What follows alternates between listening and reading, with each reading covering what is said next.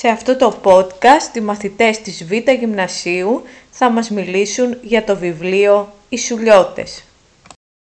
Το βιβλίο «Οι Σουλιώτες» το έγραψε ο Μιχαήλ Περάνθης, ένα πολύ γνωστό βιβλίο που εξιστορεί τους αγώνες των Σουλιωτών την περίοδο της τουρκοκρατίας.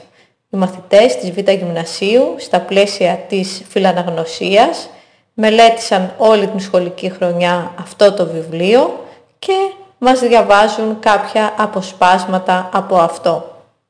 Όλη αυτή την προσπάθεια οργάνωσε και κατήφθηνε η κυρία Παναγή μαζί με την κυρία Τεντολούρη. Τα αποσπάσματα που θα αφηγηθούν οι μαθητές αναδεικνύουν τα πιο σημαντικά σημεία του βιβλίου. Ε, την ηγετική μορφή της Μόσχος Τζαβέλα, τις μονομαχίες, την καθημερινή ζωή των σουλιωτών και βέβαια το χορό του Ζαλόγκου και τη θυσία των γυναικών. Στο πρώτο απόσπασμα η Μελίνα μας αφηγείται την ηρωική μορφή της Μόσχος Τζαβέλα, η οποία με τις άλλες σουλιώτισες νίκησε τους Τούρκους και κυνήγησε και τον ίδιο τον Αλή Πασά. Το περιστατικό που εξιστορεί λαμβάνει χώρα στο Σούλι και είναι το πρώτο απόσπασμα του βιβλίου. Η καμπάνα του Αγιώργη βαράει απόλυση και από την πόρτα της εκκλησιάς ξεχύνεται κόσμος και ντουνιάς που να σαστεί ο νου σου πως χώρισαν όλοι εκεί μέσα. Στερνή βγαίνει, ψηλός απάνω, η καπετάνισσα, η Μόσχο. Μ' όλα τα χρόνια της και μ' όλη τη χειρία της, το μούτρο της λάμπει φρέσκο. Προχωράει στη τι, με το κεφάλι περήφανο, με το ετήσιο της βλέμμα κατά μπροστά. Σίγουρα, έτσι θα έμπαινε και στο χωριό κι ύστερα από τη νίκη που σήκωσε, πριν από οκτώ χρόνια. Ήταν φοβερός εκείνος ο πόλεμος. Ο Αλή Πασάς είχε πατήσει το σουλιωτότοπο και οι χωριανοί είχαν μαζευτεί πάνω στην κιάφα. Ότι είχε πίσω της για σιγουριά γκρεμούσα περπάτη τους. Εκεί τους ρίχτηκε ο Πασάς και το τι κακό γινόταν δεν βρίσκεται στόμα ανθρώπινο να το πει. Τέσσερις ώρες κράτησε η κοσμοχαλασιά.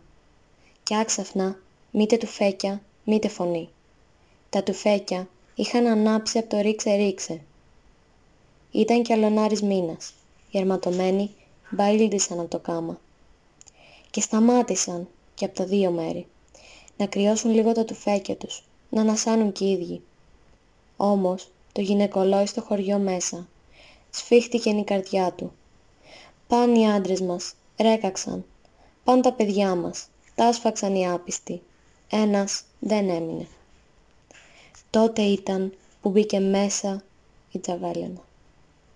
Ανεβασμένη σε κοτρώνα μεγάλη, μοιάζει πολέμαρχος θηλυκός, που τον γέννησε η ανάγκη και η στιγμή. Η φωνή της ακούγεται βροντερή, σαν αδρίκια. Οι γερόντισσες να πάρουν στην αγκαλιά τα μαξούμια, να ανέβουν πίσω, στα βράχια, και σαν μας δουν και μας σκοτωμένες, να ρίξουν στον κρεμό τα μαξούμια, να πέσουν κι αυτές ύστερο. Μπρος. Καιρός για χάσιμο δεν μας μένει. Και εσείς οι άλλες, ζωστείτε τα άρματά σας. Πάρτε φουσέκια, χατζάρια, κοτρώνες, ό,τι βρείτε. Και γρήγορα αδερφές μου, μην αργούμε. Βουή μεγάλη κυλάει στο γυναικομάνι και βιασύνει πολύ και σπρώξιμο διάκοπο. Άλλες να φεύγουν στα βράχια του γκρεμού με τα μαξούμια στα χέρια.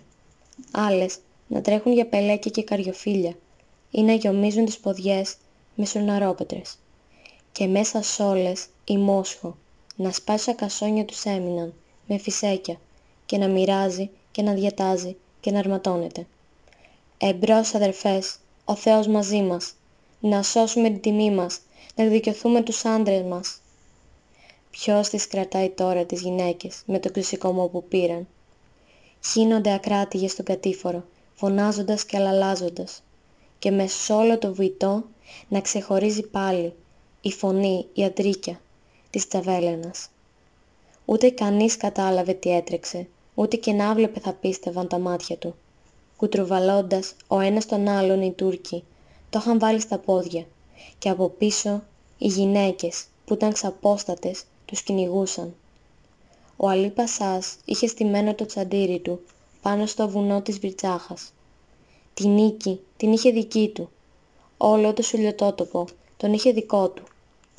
Κίνα τα βράχια της Κιάφας μέναν ακόμα, που τρεις χιλιάδες νομάτιοι του δώκαν όρκο να τα πατήσουν κι αυτά. Και τώρα να τους κυνηγάνε οι γυναίκες. Μπο, πω, με λάχ.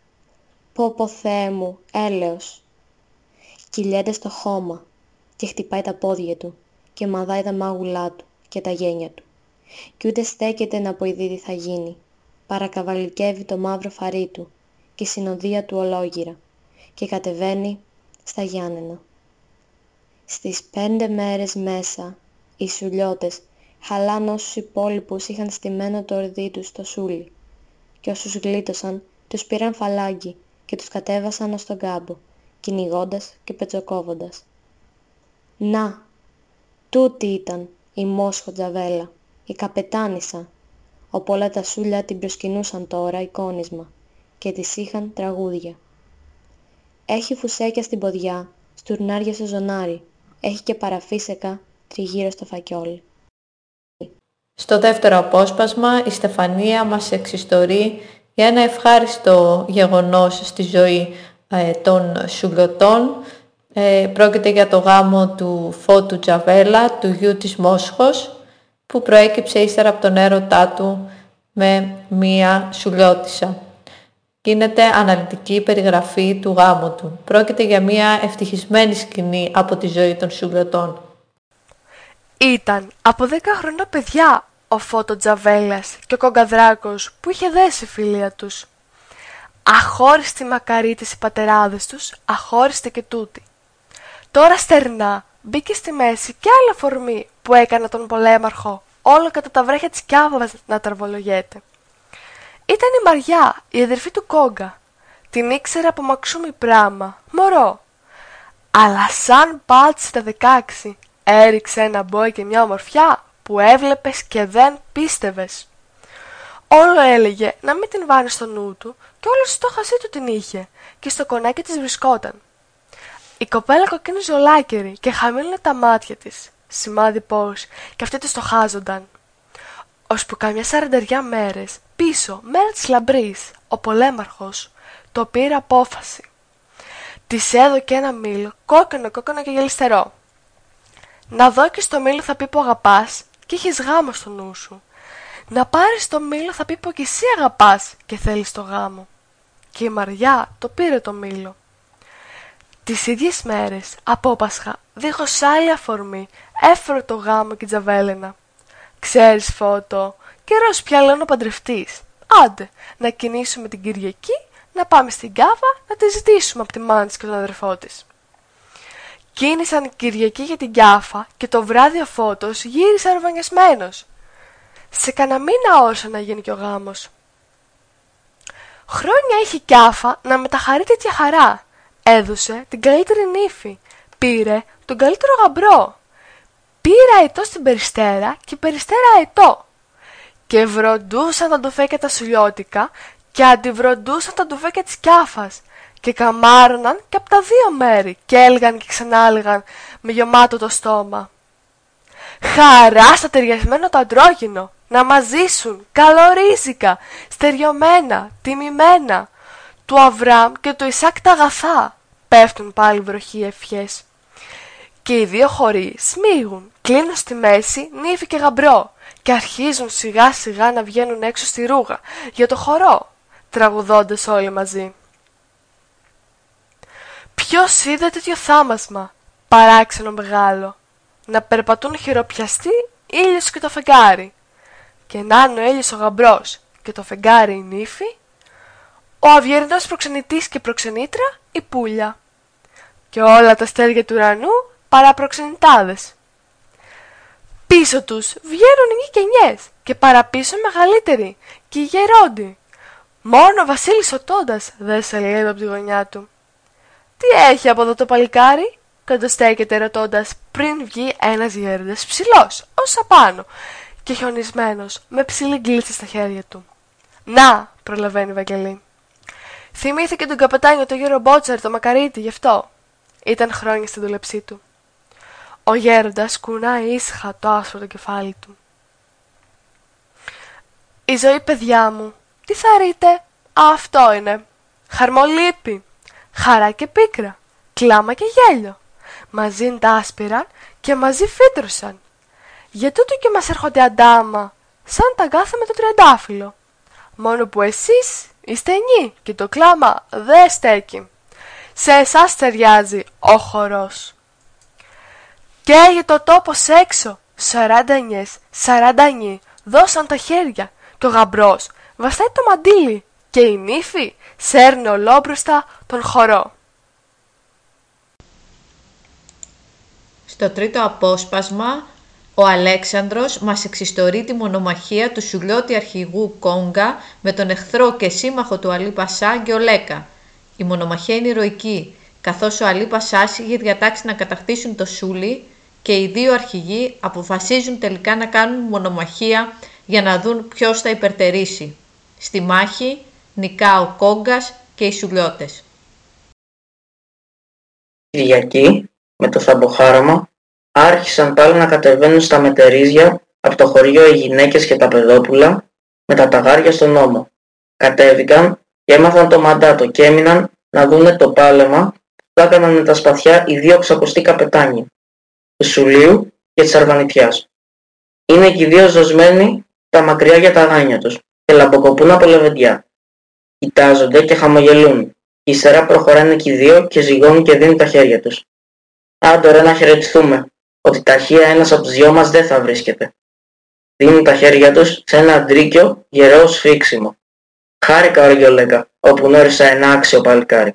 Και αν πέσω από το σπαθί σου, το αίμα μου στο κάνω χαλάλι. Κι εγώ ρε κόγκα, αν με σκοτώσεις, άφησα παραγγελία πως κανένας δικός μου να μην ζητήσει ποτέ ξεδίκηση. Αφήνουν τα χέρια, πισωπατούν από τρία βήματα και ξεθηκαρώνουν την ίδια στιγμή τα σπαθιά τους. Αστράφουν τα τσάγια στον ήλιο και τριζοβολούν στον αέρα οι φουστανέλες τους με τους άξαφνους πίδους και τα απότομα τεινάγματα και τις γυροβολιές. Είναι τους καμαρώνεις με τη σβελτάδα τους, έτσι ανάλαφροι που πηδολογούν. Ο ένας να σταματάει στον αέρα τη σπαθιά του άλλου. Πιο πολύ μοιάζει σαν να χορεύουν χορό πολεμικό. Δεν τους έπιασε ακόμα το μίσος. Δεν φούντωσε ακόμα μέσα τους το πάθος και έχθρα.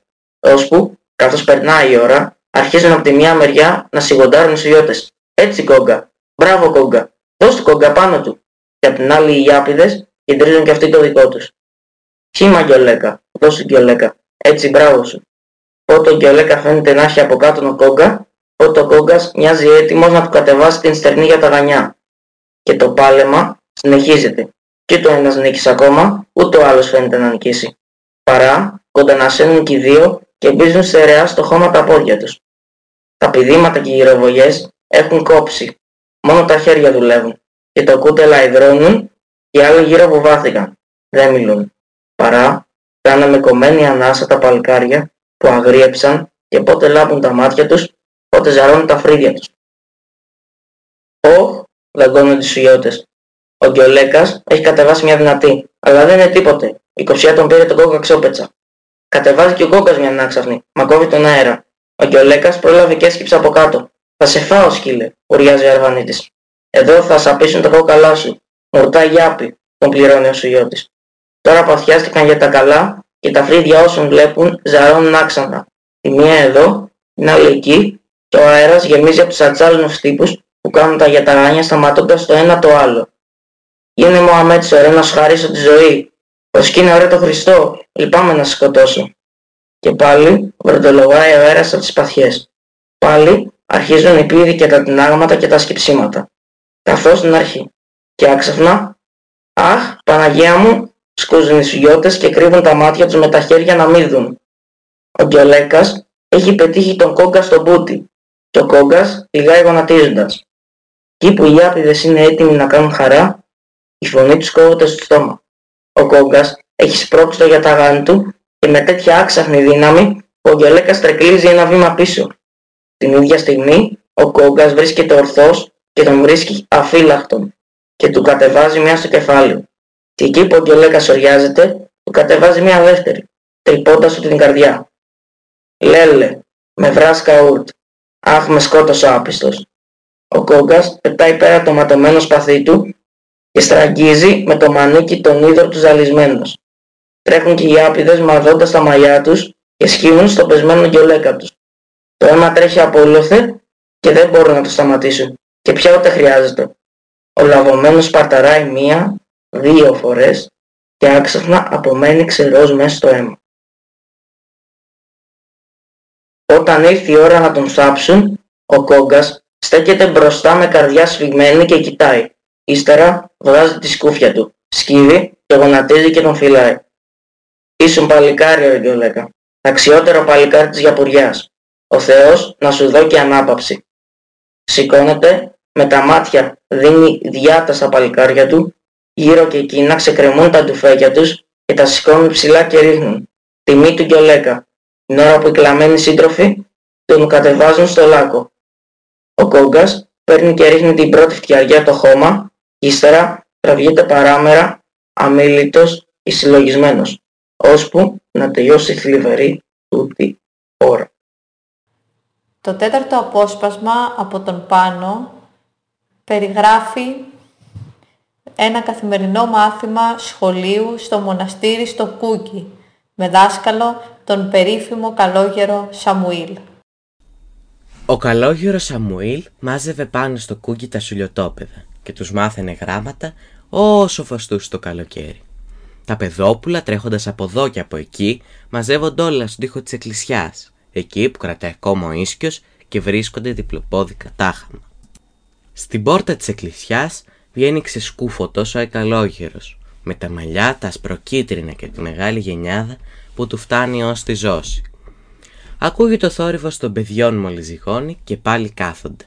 Ακούγεται μια φωνή δροσερή, κοριτσίστικη, που κάνει την προσευχή. Και ύστερα η φωνή, η σιρτή, η τρεμάμενη του γέροντα που αρχίζει και μιλάει πολύ ώρα.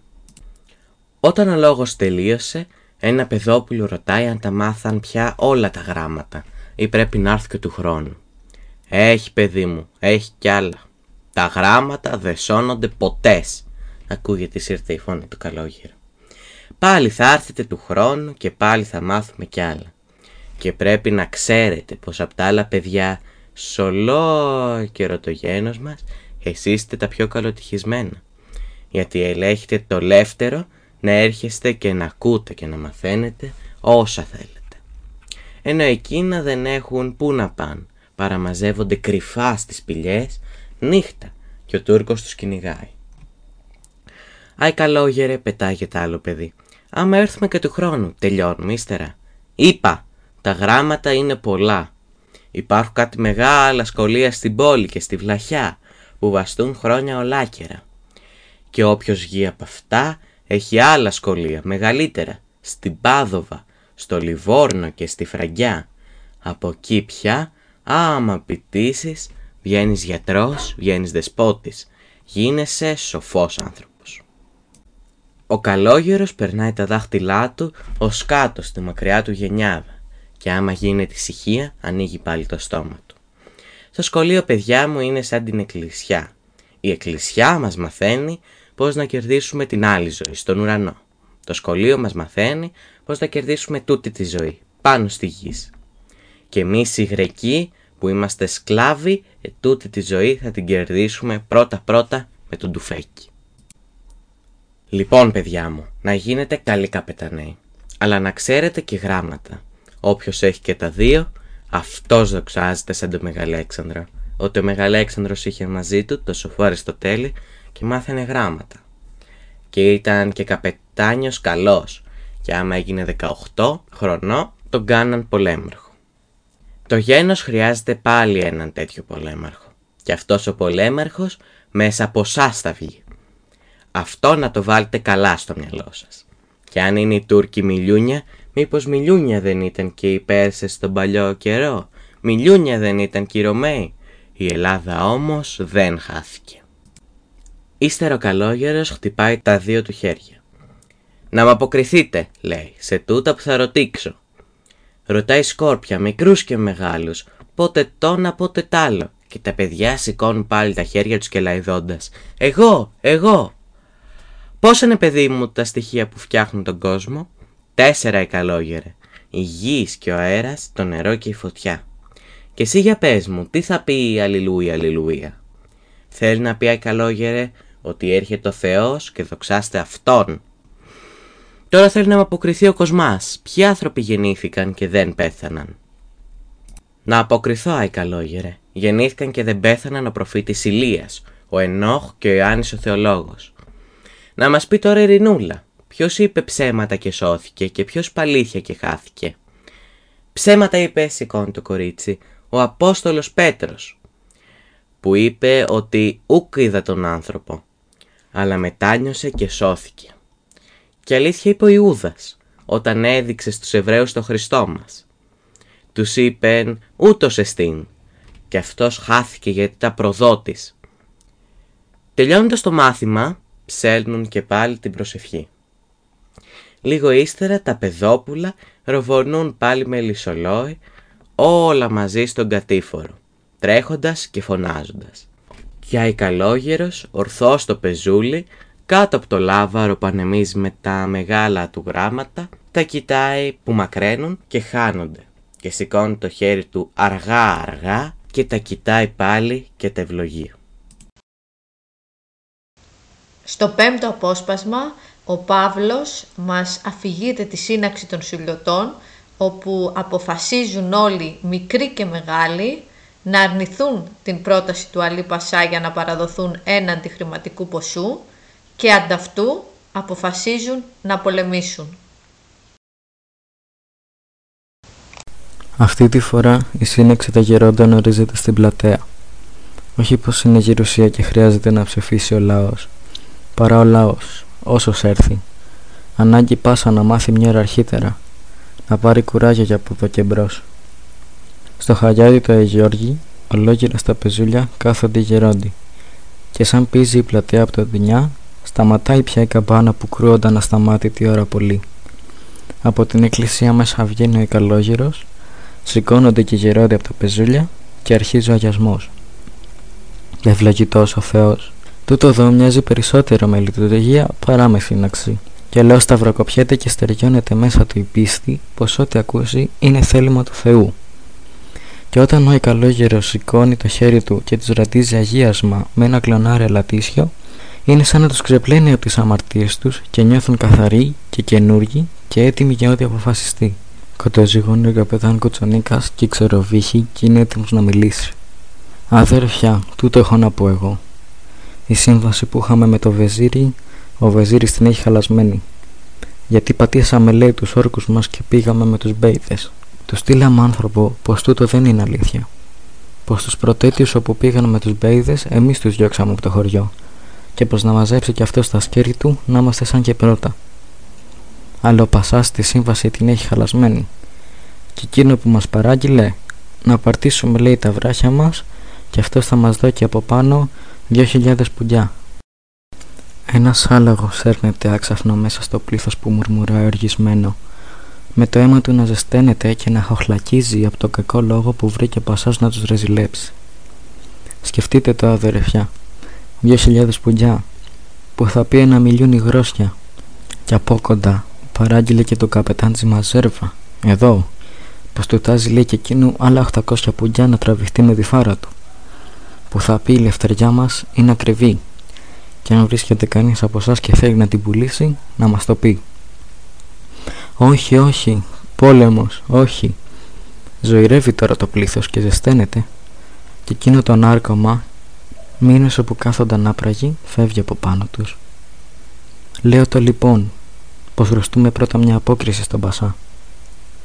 Να του φτιάσουμε μια γραφή και ύστερα λέμε τα δικά μας Καπετάν Τζιμαζέρβα κόφιασε πρώτα ελόγου σου Ο Γκαβοθόδωρος έχει φέρει χαρτί και καλαμαριά Βγάζει και το φτερό από το σελάχι του και είναι έτοιμος να γράψει Ο καπετάν Τζιμαζέρβας στέκεται από πάνω του και ό,τι λέει το λέει δυνατά να ακούν όλοι Σε ευχαριστώ βεζίρι μου για την αγάπη που έχεις σε μένα αλλά τα 800 πουγκιά να μην μου τα στείλεις. Ότι είναι πολλά και δεν ήξερα να τα μετρήσω. Και πάλι αν ήξερα, δεν ήμουν ευχαριστημένος να σου δώσω ούτε μια πέτρα της πατρίδας μου.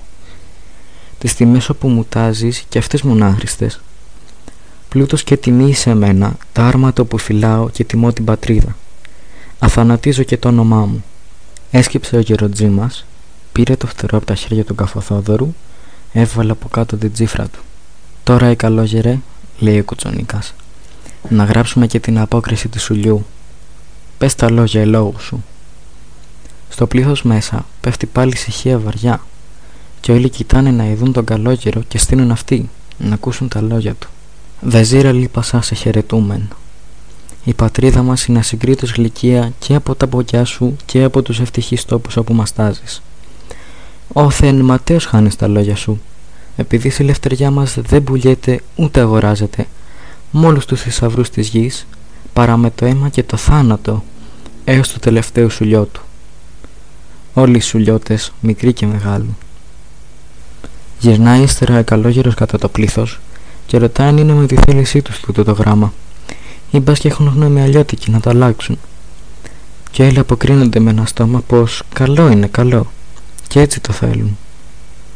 Ρωτάει ύστερα δεύτερη φορά αν είναι πρόθυμοι και έτοιμοι για τον καινούριο πόλεμο και πάλι το πλήθος αποκρίνεται με ένα στόμα «Πόλεμος, πόλεμος». Με ένα στόμα αποκρίνονται και σε όλα πρόθυμοι βρίσκονται όσα προστάζει η τιμή και το χρέος.